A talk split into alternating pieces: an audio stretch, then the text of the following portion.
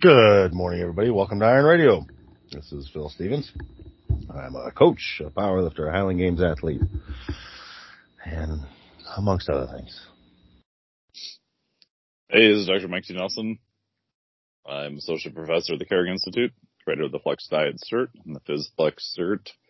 And I just got back to Helena, Montana yesterday. So I'll be here for one more day and then we'll be heading back home.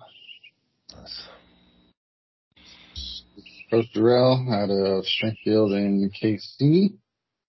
Um, mostly, mostly weightlifting stuff these days and just focusing on, uh, getting our team to the state championships coming up in September. There you go. Nice.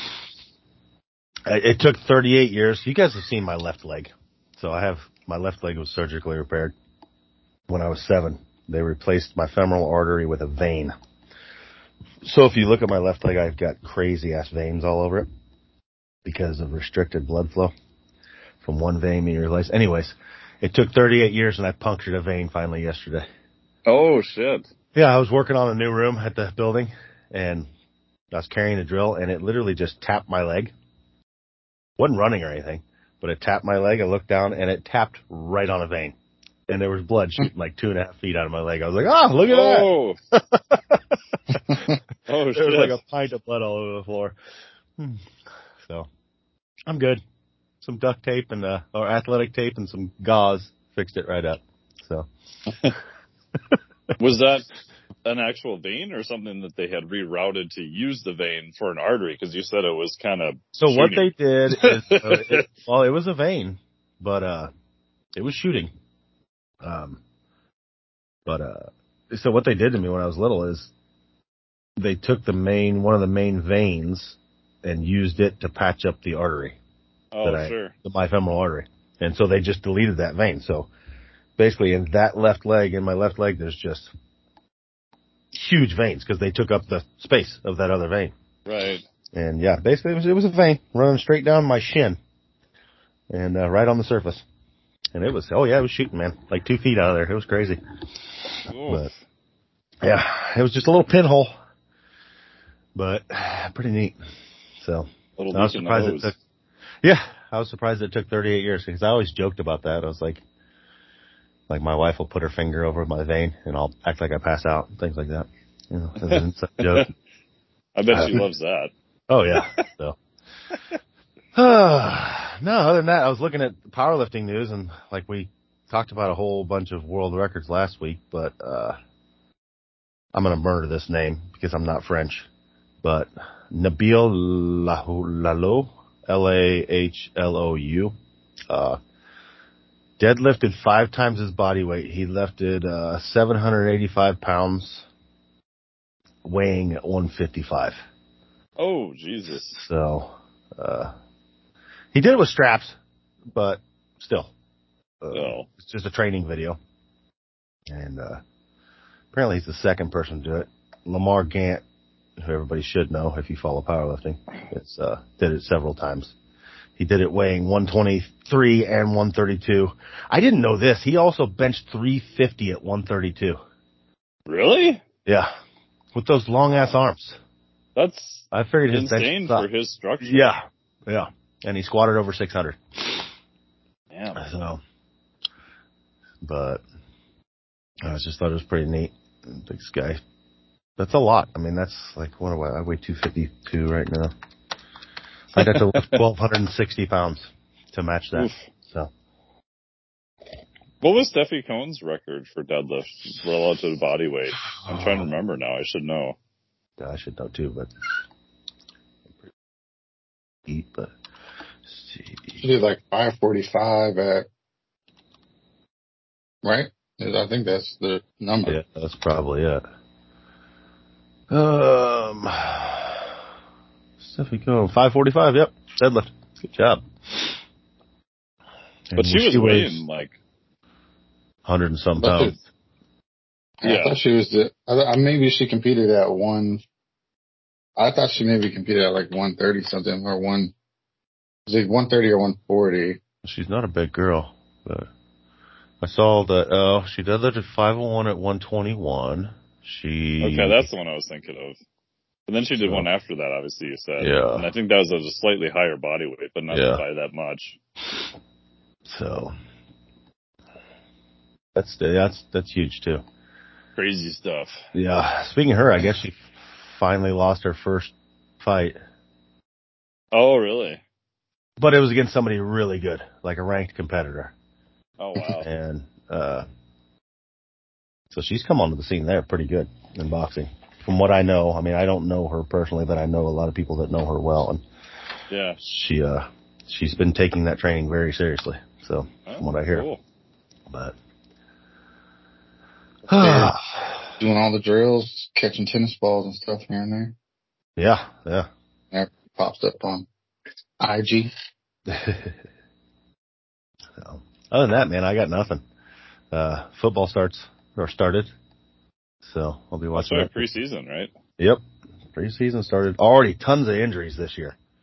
Oh, Yeah. really? Seen like seven different people that are out for the year already. That's like, Wow. oh, I that's know. gross, man. Like Zach Wilson was Yeah. hurt. Yeah, Zach Wilson went I out last night. They think it's an ACL. Do you think it's do you think it's like a like a lack of off season conditioning or off season strength what I was conditioning? it could be. I mean, for a lot of these players, because a lot of them you see are the ones that hold out and don't go to, you know, they're veterans and don't feel like they need to go to OTAs and things like that. I have I have no no data to back this up, and this is just I feel like this is just something I maybe kind of just notice or you know think I noticed during the year. I feel like the majority of like kind of big injuries happen really early. hmm Now, some happen late for sure, but it they're almost different. Like you can almost tell it's like overuse by the end of the season. hmm But like the big like you know, and I'm I've always been curious is like what do they do in the off season and like how are they training? Because and and maybe it's the opposite. Maybe they are training hard and they get stronger or Yeah. something and they go into the sport or something like that. But I I would think especially coming out like a a first series, you know, like you come mm-hmm. out in a preseason game, it's like your first series and if you're a starter, you're only gonna do one series. Yeah. So it maybe has something to do with the adrenaline or something, but Yeah, very well could. And then there's also that point about, and you see coaches argue it all the time, and it's like, do we even play the starters in preseason? But then if you don't, then you're Yeah. throwing them in the fire, man. Like they went from zero to fucking all out. Like- you know? Yeah. So, Especially Yeah. with newer people on the team, depending on who's Yeah. been traded, who they pick up, etc. yeah. It's like, yeah, here you man, go. how they're throwing you in the NFL. yeah.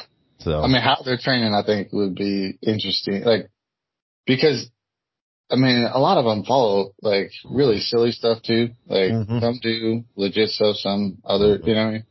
yeah. I'd be curious to see like what.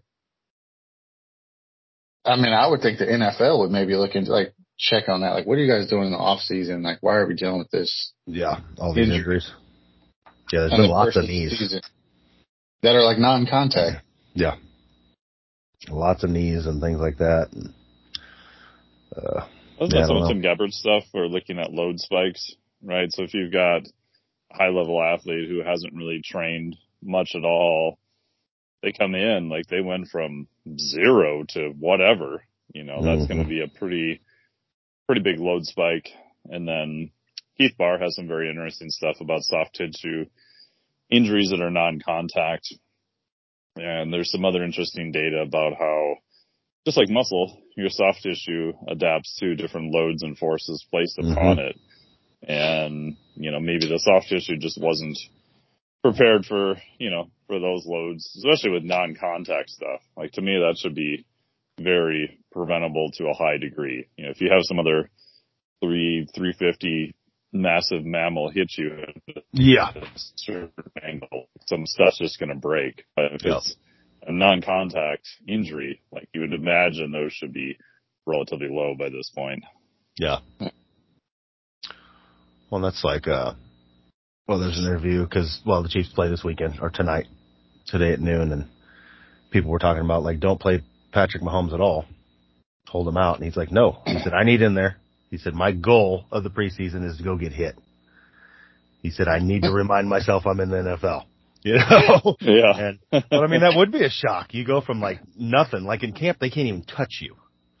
oh, so yeah. of course it's a totally different game. And that's like everybody, everybody tries to play up training camp. Oh, did you see those passes? Yeah, but they're literally like not, he's not scared at all.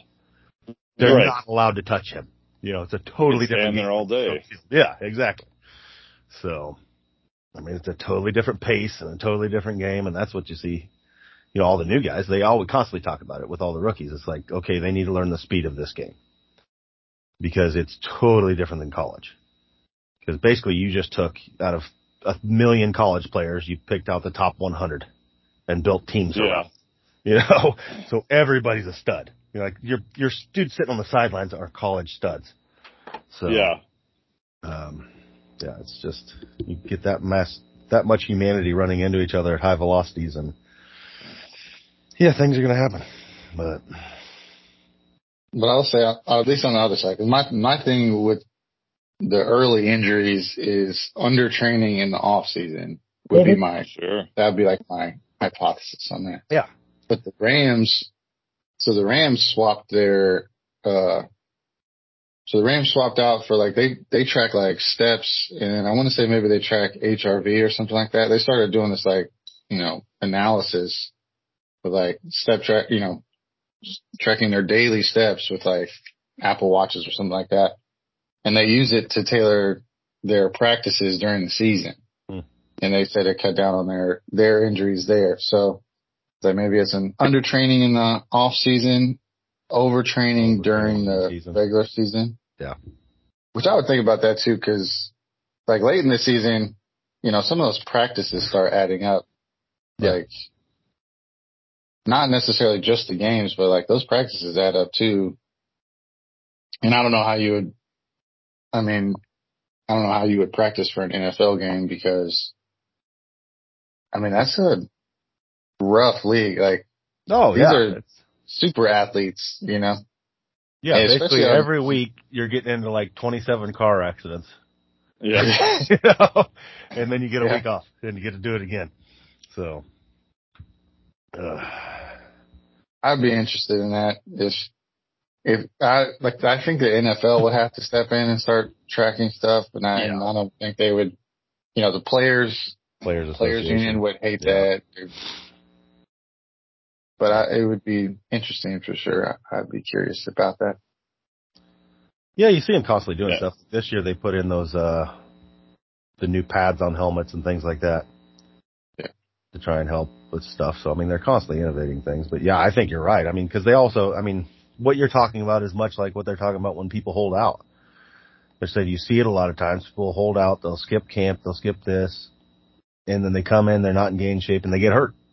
You know, they Yep. it's not in game shape, and they get thrown into the fire, and it's like those those reps are meaningful. Just getting your body back used to all that contact and that speed, and you know, And I get the fear of like wanting to like really lift heavy or, or, you know, like Yeah. do certain like lifting stuff. I, I get, I understand the concern with that. But what kills me is like they do stuff that's so soft and like so easy. Yeah. That I wonder if it's just like way underneath performance. yeah, I mean, like, like James so far away from their threshold that it's not Yeah. helping. Yeah.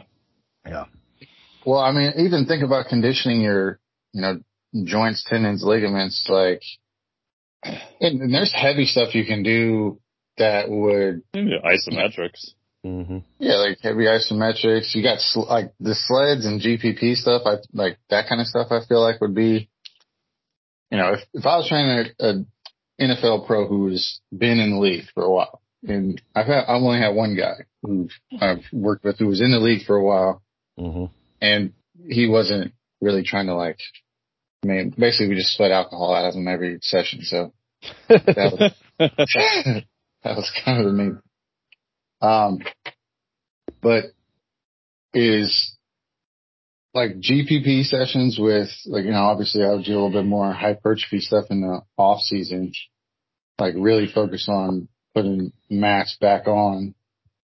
and then loading for the joints, like heavier sled drags, heavier Yeah. backward sled drags, you know, heavier sled pushes, like walk, just walking though, like nothing, Pounding.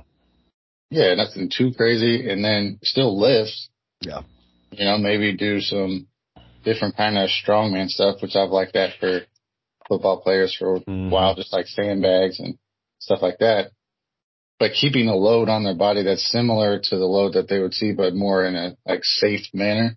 Yeah.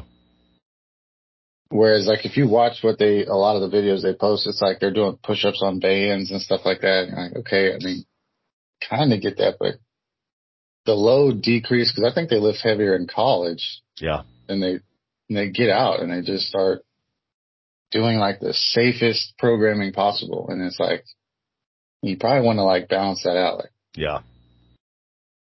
Yeah, and that's understandable to a point, but yeah, you still need to, you know, have that stressor on the body. do something.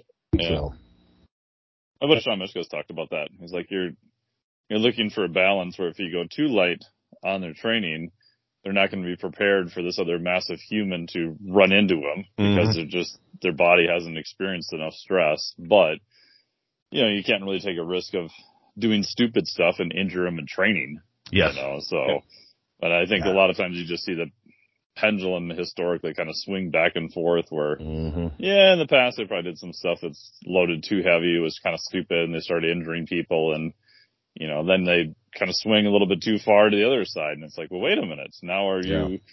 potentially in a worse place because your loading's been so light? You get into a, another situation where your impact and rate of force development, all that stuff is much higher and Yeah. you're just not prepared for it. Yeah, and that's I where like I was just gonna say Go like Wendler's like Wendler's plan that he uses, it just seems to make sense, but you don't see it a lot. Where you know, they killed two a days, they just did away with that. They left. And then their whole plan is you know, generally what you see is people start the season and they're in amazing shape. By the end of the season, Yeah. They're so usually in their worst shape. Um, now, now they know how to, they're used to playing the game, but you know, basically his, they back off, they keep lifting, and, but he wants his people, his kids at the strongest come state. You know, like their intent, their intensity goes up, but the volume goes down due to games and practice and all that crap. And they just keep very basic, and they're not going for maxes, but like for him, of course, everybody knows it's like, it's training maxes and rep maxes and he wants them at their absolute strongest when they go into to the final part of the season. And you know in their best shape and not beat up. So and that's like all their runs are like 80% not 100% and you know so you get enough stressor to make advancements but not enough to kill you. So yeah i don't know. It's a it's a fine line. That'd be tough because especially when you're working with an athlete that's making like he's on a contract for half a billion dollars. And like, if you Yeah. fucking hurt him, oh god, You're done. yeah. like, yeah, you're out of the, like, you are out of the, uh, that field. Like nobody's hiring you again. So, Yeah. It, wa- it's weird to me because it, and I don't think they, I haven't heard of anyone who, who does something like this, but like, not necessarily weightlifting. Weightlifting is a good place to look, but track and field, hmm it's like you got to have these people healthy for pretty much like a decade, and these guys stick with their coach for like a, you know a decade. And you look at how intensive they like track and monitor their performance metrics, and like how I mean, if you listen to uh, forget his name, but I basically it was someone who was working with like the team in UK, and he was saying something like, he's like, yeah, you guys like in lifting, it was some sort of lifting podcast. Like in lifting, you guys might do 12 weeks, like up to, you know, a year. Let's say you do a year or four years. He was like, if you looked at our periodization cycles, you wouldn't even understand, like, cause we're trying to, it's literally you start at the beginning of four years and you're, you're, it's not like you're guessing. It's like you're aiming for that fourth year.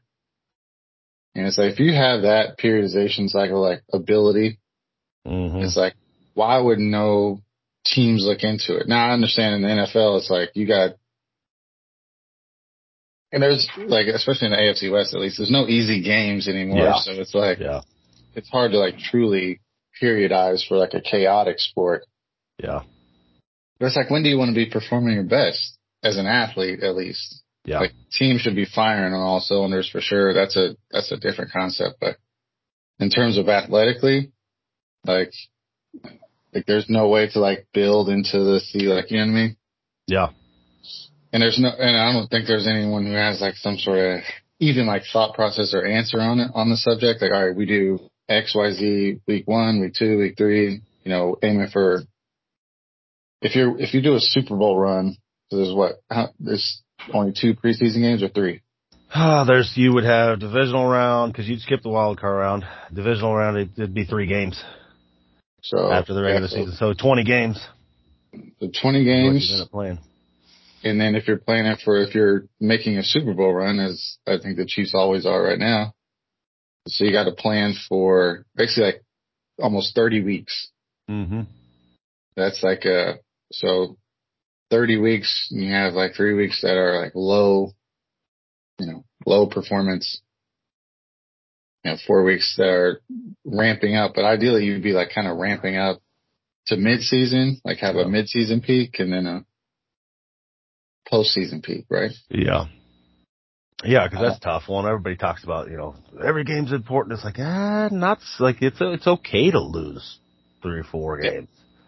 Because if you're going balls out all season, by the time you get to game 18 and you're in the playoffs, you're just cooked. You know, I mean, so there is that balance where it's like, is it worth? Like, even if everybody always talks about the perfect season, like, is that worth it?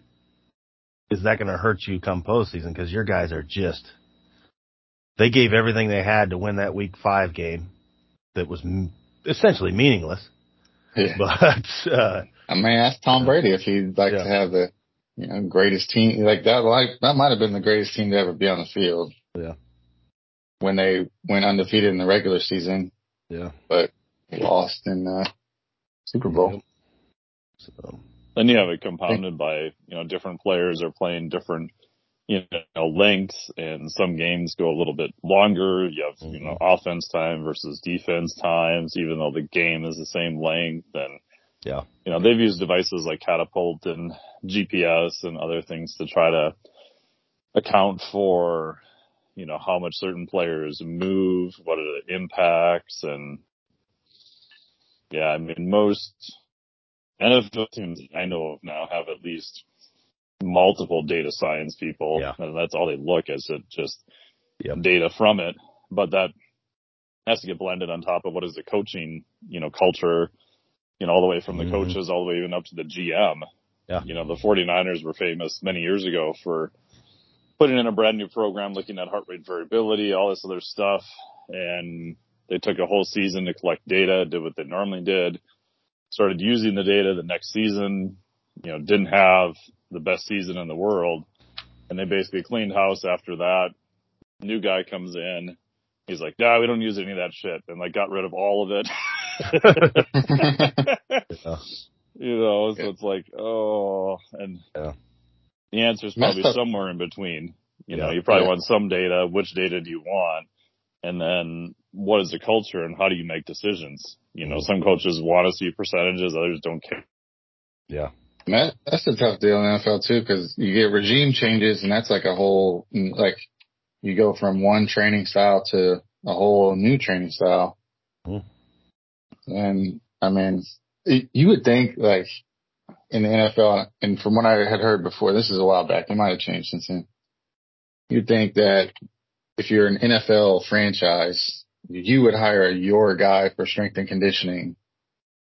And then you have like a whole system for your, like, no, you're on our team. This is our system. Yes. This is the system for strength and conditioning. And in a situation where teams are successful, like the, well, we'll say like the Patriots and the Chiefs, right? They do that. Like they have, like, no, these, Uh-huh. this is the system. You know, obviously one is a little bit more fun to play in than the other, Yeah. but it's, it's like, no, we squat on Monday, like, you know what I mean?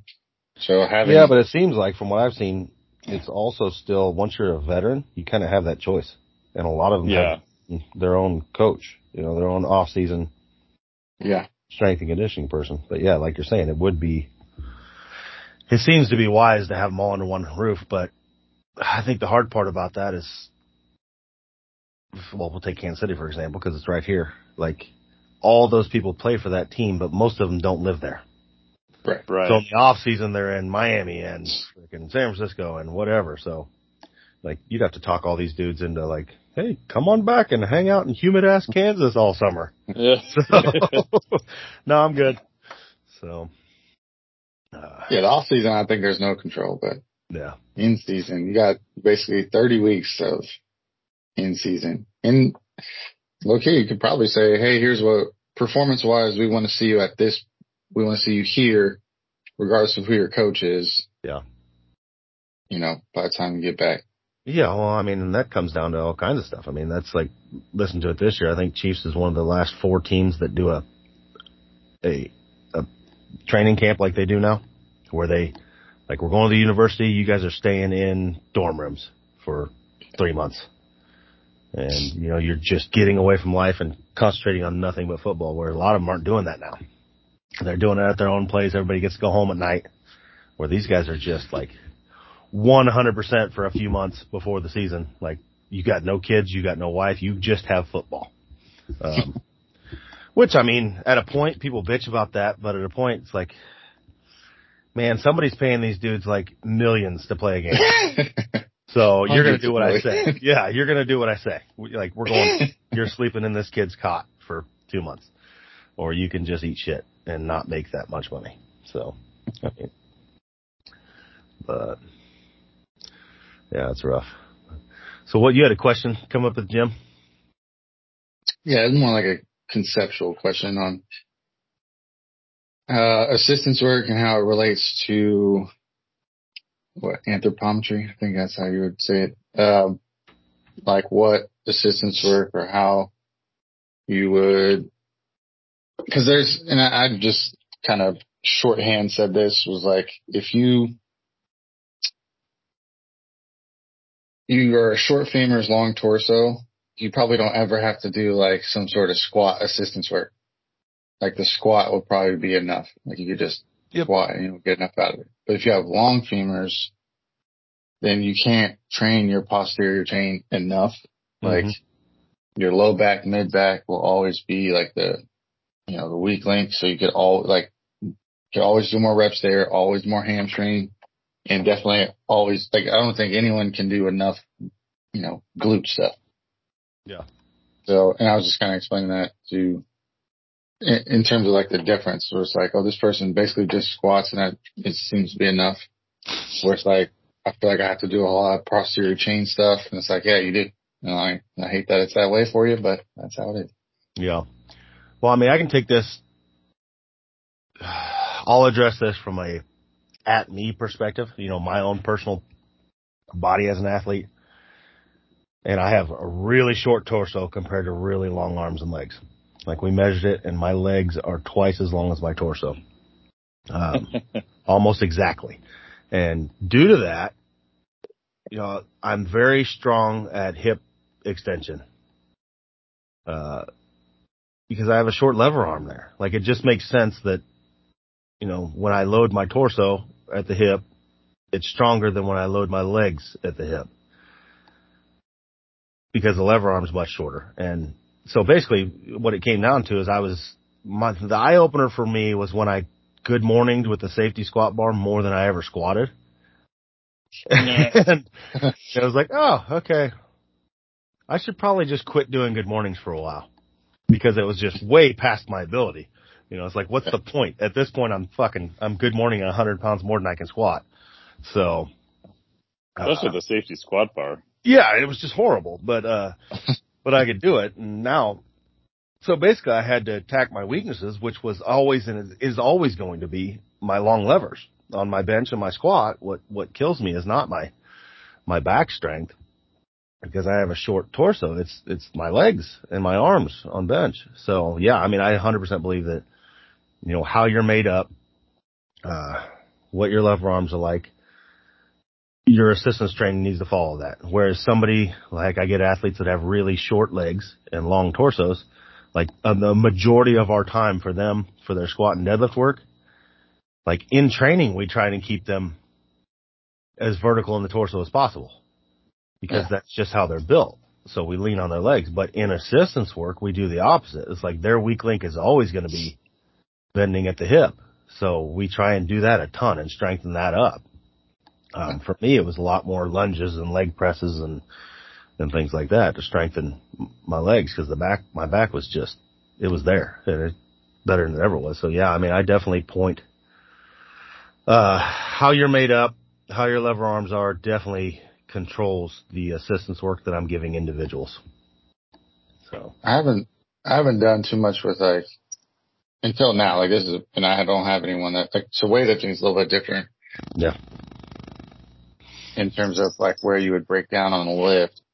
And that's actually still what's up on like the Westside side. It's actually pretty good articles like talks about essentially where you fail in the lift and like what is like what type of stuff you should work on. And I, I still think it's pretty good. Now it's somewhat specific to like Westside style lifting. So you have to like, or like geared lifting, I should say. Um, but I still go back and look at that sometimes. I still kind of think about that, but quads though, I have undervalued, underplayed the quad weakness.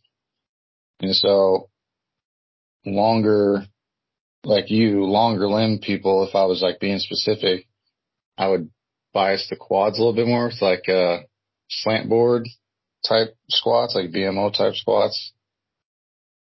And like really like focus on starting to hit that, hit the quads a little bit better. Even though the posterior chain is what's going to drive your lift, but your deadlift is already going to be, you know, up there. yeah, So it's your quads that would need a little bit extra work, quads and maybe, you know, calves for balance or something like that. But yeah. I mean, in weightlifting, how many times have you seen it where somebody that's a strong puller can get the bar to their shoulders, but then they're just stuck. It's like they can't stand up. Like they can clean anything they want to their shoulders, but their weakness then is like getting out of that squat. But weightlifting, part of it with weightlifting is like, because it's like speed strength, it's almost harder to like narrow down exactly what the, your weakness might Yeah. be. Like you can see it on the pull really easy, right? So if my, if your hips, you know, outrun your shoulders on the pull, this happens in deadlifting too, but some, it's less, I mean, Mhm. the bar's not going as far, so it's not Yeah. as big thing. And then you put all that load essentially into your back and your back has to survive that portion. It's like, okay, well, the back and glute strength, right? Yeah. And then, you know, maybe hamstrings or whatever, depending on the balance of the sport. So weightlifting is a little bit different and also practicing perfect reps can help fix it too. Like you don't have to like powerlifting, I think is just more narrow. Like you can like, oh no, you have to work this part. yeah. Otherwise you're going to keep failing at Yeah. this place. Well, it's so slow. It's easier to identify the weakness comparatively. So, but no, that's like in weightlifters. I mean, many times I will have them practice. Uh, we try and make it a habit to practice even easy cleans, catching them in the bottom and staying there for a second, and then stand up. Just for the fact that once it gets heavy enough, that's just going to happen. You know, you're going to catch this ginormous weight and be like, Ugh! and then okay, fuck, I got to stand up. So getting in that habit of not being scared of that even is is a big jump. But The only thing I would add too is it also depends on what are they training for. Like you guys mentioned, are they Olympic weightlifter? Are they a power lifter? Are they a track athlete? Are they trying to get mm-hmm. better at a particular sport? Yeah. And I think if you're trying to get better at a particular sport, although this is changing and getting better, and I know Cal Dietz has talked a lot about this as other, other people have, you may want to bias the knee going more over the foot, over the toe. I know you've got the whole knees over toes and people that tend to go probably a little bit too, too far Mhm. on the other end of the spectrum now. Um, but that may not be their strongest position, but it may be what they need to prepare them for sport and the joint angles that they're going to see in sport, even though their lifts may not be the quote unquote the best or the best leverage according to physics in the gym either. Oh, 100%. And that goes to, you know, the athlete. You take any athlete and you put them in the real world and, or any person really. Yeah. Um, they're going to lean on what their strength is. Yep. You know, no matter if that's the wrong way to do it, textbook wrong. It's just how they're built and how they're going to do it. It's like I do this at seminars all the time. I'll, I'll generally when I walk in, I will look for two different people that are made up completely different. One with short levers, one with long levers. And if you throw down a plate on the ground, generally the person with a short torso, long levers will bend over at the hip and pick it up naturally. And generally somebody that has short levers, like short femurs, will squat down and pick it up if they have a long torso. And that's just them from their natural life. It's like they lean on their naturally strong levers, strong, and generally your strong lever is also your safe lever. Yes. Um, they'll lean on that naturally. So, and we expect these people to throw or do their, their competition the same way. Eh. And that's where, that's where shit goes out the window for me. Like, I, I like picking on Rippetoe a lot, but like, this is the one way to squat. It's like, yeah, that's neat, but no, Yeah. you know, there, there isn't one way. There, now there's, there's some rules you don't want to break, no matter who it is, but, but everybody leans on stuff different. Look at Goggins and how he squatted. I mean, will Yeah, I train somebody else? Will I train somebody else to do that? No, but it was fucking perfect for him. Yeah. It worked. Yeah, it worked really fucking well for him. Now, are we going to teach somebody else to do that? No. And that's just like, like round back deadlift, Constantine. You know, Yeah. he fucking, now, if he'd have changed it, arguably, he wouldn't have done as much. Now, am I going to No. train other people to lift like him? No. You know, it's like, he followed the rules and that's like me for round back deadlifters. Like, you'll just know it if you're one. It'll happen. You know, Yeah. I'm not going to train you to do that. Uh, it'd be, it'd be wrong. I mean, I'm just going to get you hurt probably, but, and that's like me and throwing. Like most people that are throwing shot puts now that I'm throwing more again, like they, they bend a lot of the legs and get a lot of leg drive out of it. For me, it's all, I bend over at the torso and it's kind of like an explosive good morning looking thing to throw. Uh, but I'm leaning on my strong, fast, safe lever. So no matter how much I train my legs, just due to how long they are, they're not going to be my strength. And that, that comes back to, sorry, long story short here. Like I don't think, I think a lot of people mess up and pay attention too much to their weaknesses. Um, and ignore their natural ability. It's like, make your strength a fucking really strength. You know, push that Yeah. even higher and you can get somewhere too. So, I Yeah, mean, like focus on your strengths and like cover your weaknesses kind yeah, of thing. don't do, just ignore your strength because I mean, I'm guilty of that. Like after my hip replacement, I laid off on my deadlifting and good mornings and stuff like that, just because I had sucked so long at squat comparatively, and now my squat's up 200 pounds from where it was, but my deadlift's down. And naturally I should be, and I've always been a good deadlifter, but it's just from total ignoring it. you know, that's what happens. But, but I don't care because I mean, my only goal coming out of this was, hey, I got a new hip. I want to squat. This is fun. So, like squatting always sucked. So, Yeah. Even going back to Constantine's deadlift, if you watch film of him, at least from everything I've seen, his spine isn't moving under load. Like No. he literally sets up in a position that works best for him. Yes. And I think a lot of people misinterpret that where they, they look at sort of the final position and they assume that he sort of kind of moved under load and ended Mhm. up in this kind of wacky looking thing. But he, he set up there. So he from a starts there. Yes. yeah. So from a biomechanical standpoint, I would much rather see that than someone who's moving under load.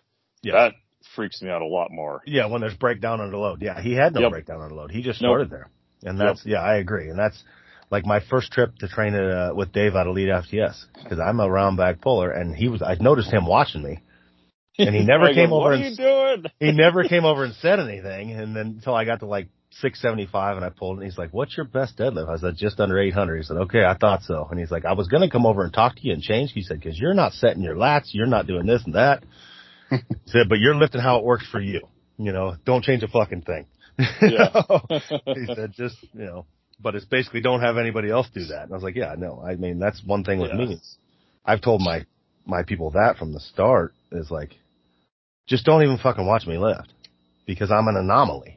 You know, I, I was ran over when I was seven. I've got, you know, I fucking move how I have to move. There's nobody out there that moves like me. You know, so if you try to copy me, you're just going to blow up. Um, and that's something learned over years. I mean, that's the, that's one of the tough parts about coaching is that Yeah. it's just that. It's every single body is an individual. And some of the things will work across the population, but a lot of it has to be slightly tweaked for the individual. So, especially form wise, not reps and sets and basic programming, but, Yeah. uh, so, Yeah, I went to a, a speed seminar that Chris Korfist, Dan Fichter, and uh, Cal Dietz did here a couple weekends ago, and we talked about that, and that was great. And one of the guys I sat next to, I hadn't seen him for God probably four or five years. He'd come over to my place. We had done a few sessions together, and I was just talking to him about, hey, you know, how's your lifting going and stuff. And he's like, like, yeah, it's like the biggest thing that you told me is that even on a symmetric lift, I don't have to be perfectly symmetric all the time. Hmm I'm like, no, like you're going to probably have just through the hip structure, you- what you've done, you're going to have a little, like my right leg is, you know, externally rotated a little bit more than my left. Mhm. And, you know, all those things are going to be somewhat normal for most people. That doesn't mean don't try to set up symmetrically. It just Yeah. means that figure out those little changes, those little tweaks left to right or doing more unilateral work, etc. It's like, oh, it's like that made such a huge difference. It's crazy Mm, Like, yeah. Yeah, even those just small differences compounded by massive load and lots of volume over time. And that's like probably one of the bigger mistakes I made years ago was that I kept injuring myself every time I'd try to completely be perfectly symmetrical on everything. Yeah. And once I started paying more closer attention to it, I was like, oh, and as soon as I just moved away from that, even just a little bit, it's like, oh, everything got better. Yeah. Yep. And that goes into everything in life. I mean, I can relate Yeah. this back to art school. It's like you look at somebody's face and you automatically think symmetrical. There's not a symmetrical thing about their face. No. You know, eyes are normally in different places and things like that. Our whole body's that way. You know, the, the Vitruvius man or whatever, that's medical neutral. yeah. That's not real life neutral. You know, the individual's neutral is different. You know, um, that And works in the medical field, but Yeah. And I, I even now look at people and see kind of how far off neutral they are. mhm. And the more off neutral they are, the more we're going to have to change and slightly tweak most of their lifts. yes. Um, yeah. I mean, my right eye sits up and out, you know, nine more degrees, both vertical and horizontal Yeah. deviation than what it should, Exactly. you know, so it's unrealistic to expect that my structure is going to be perfectly symmetric after 48 years walking around on the planet. Well, yeah, and then this also lays into the tough part that we came about is like, and then you look at somebody and it's like, okay, they are, this is how they are. Oh, What are, are those off neutral things, unbalanced placements, are they due to their build or are they due to a weakness? That's Right. also a tough, you know, cause those can also be due to, okay, it's, he's got right glute weakness, so he's, you know, externally rotated more. What you know, whatever is it? Is it due to how they're built, or is it due to a glaring weakness? So that's things you have to identify too, and it goes back to like when when I started powerlifting.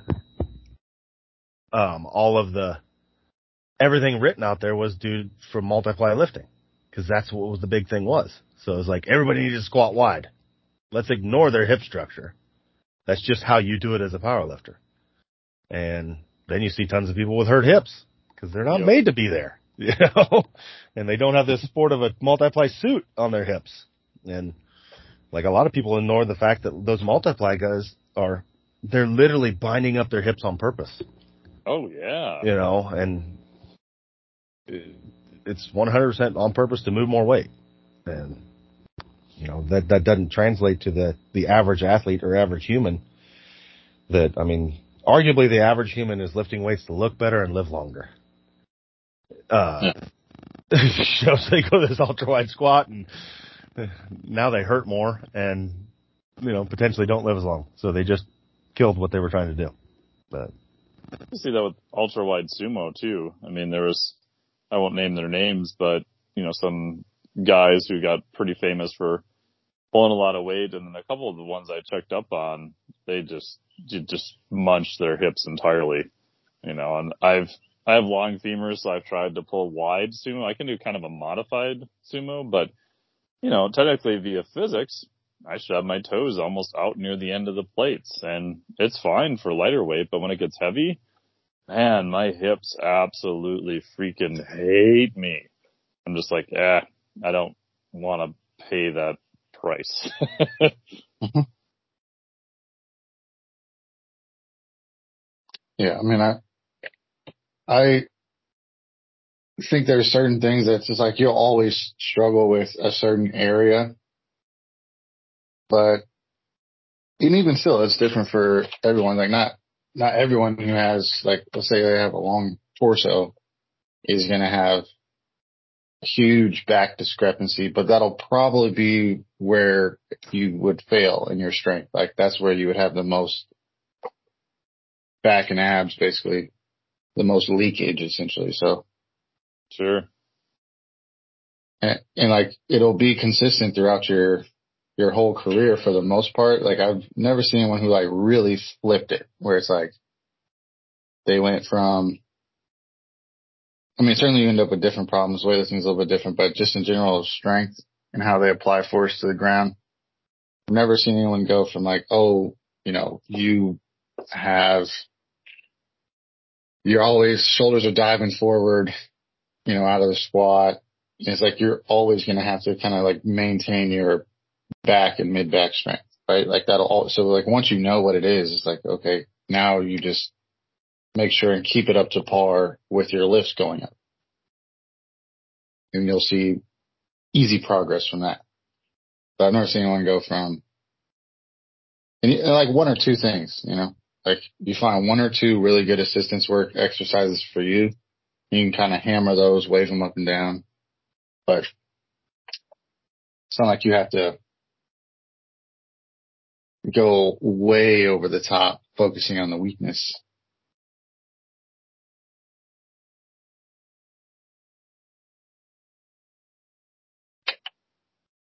Yeah. My only comment back to what Phil was saying too is if I'm doing an assessment on someone, I'll just use, you know, old school mid-range manual muscle testing just to get an idea on a table, you know, what muscles are firing the way that they should.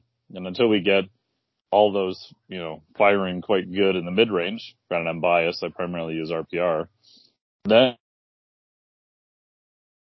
mm. are you at?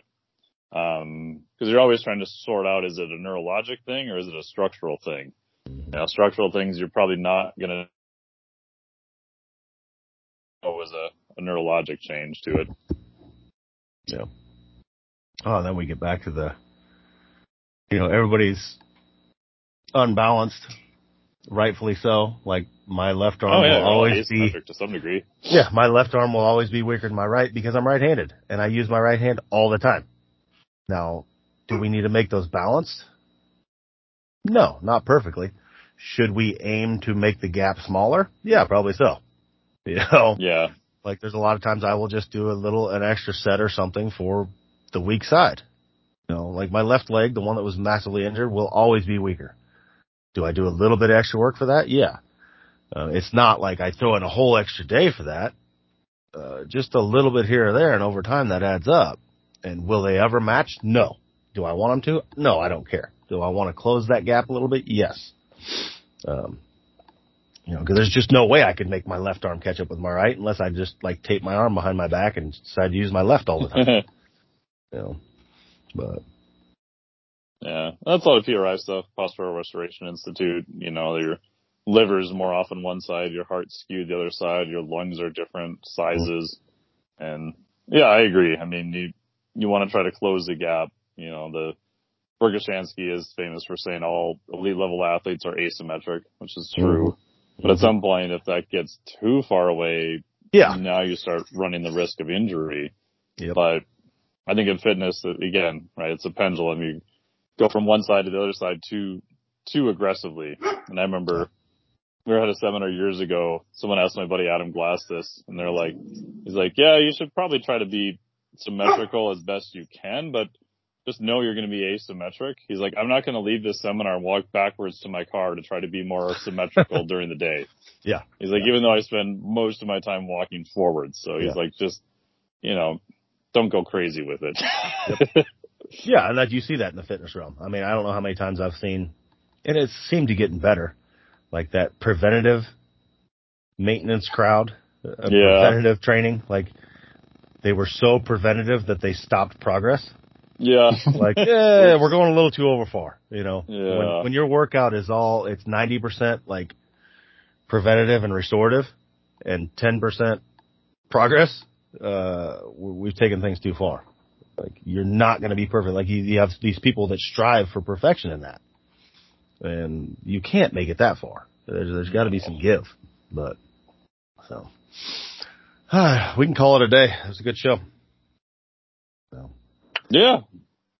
all right, everybody fun, have an enjoyable weekend and watch some football. I'm ready for fall. I'm over this heat. Oh, You're done up there with Gabby and Sean? Are you going back their way or? uh, yeah, we got to stay with them the last couple of days, which was awesome. Awesome. Jody got a, a tattoo by Sean. So Oh, shout nice. out to Tattoo Alley in Bozeman if you're around. And Yep. yeah, it was great. Got to lift in their gym two days, brought out the 100 pound Oh, inch replica. So Yeah, I was gonna say I saw Sean end got a lift. Yeah, on his right and left, almost on the left, very close. And Gabby got a lift on it by using the other hand to stop the rotation. And There you go. yeah, it was a good time. It was super fun to see them again. Fun. So yep, shout out to those guys up there. Yeah. We will catch you all next week. See ya.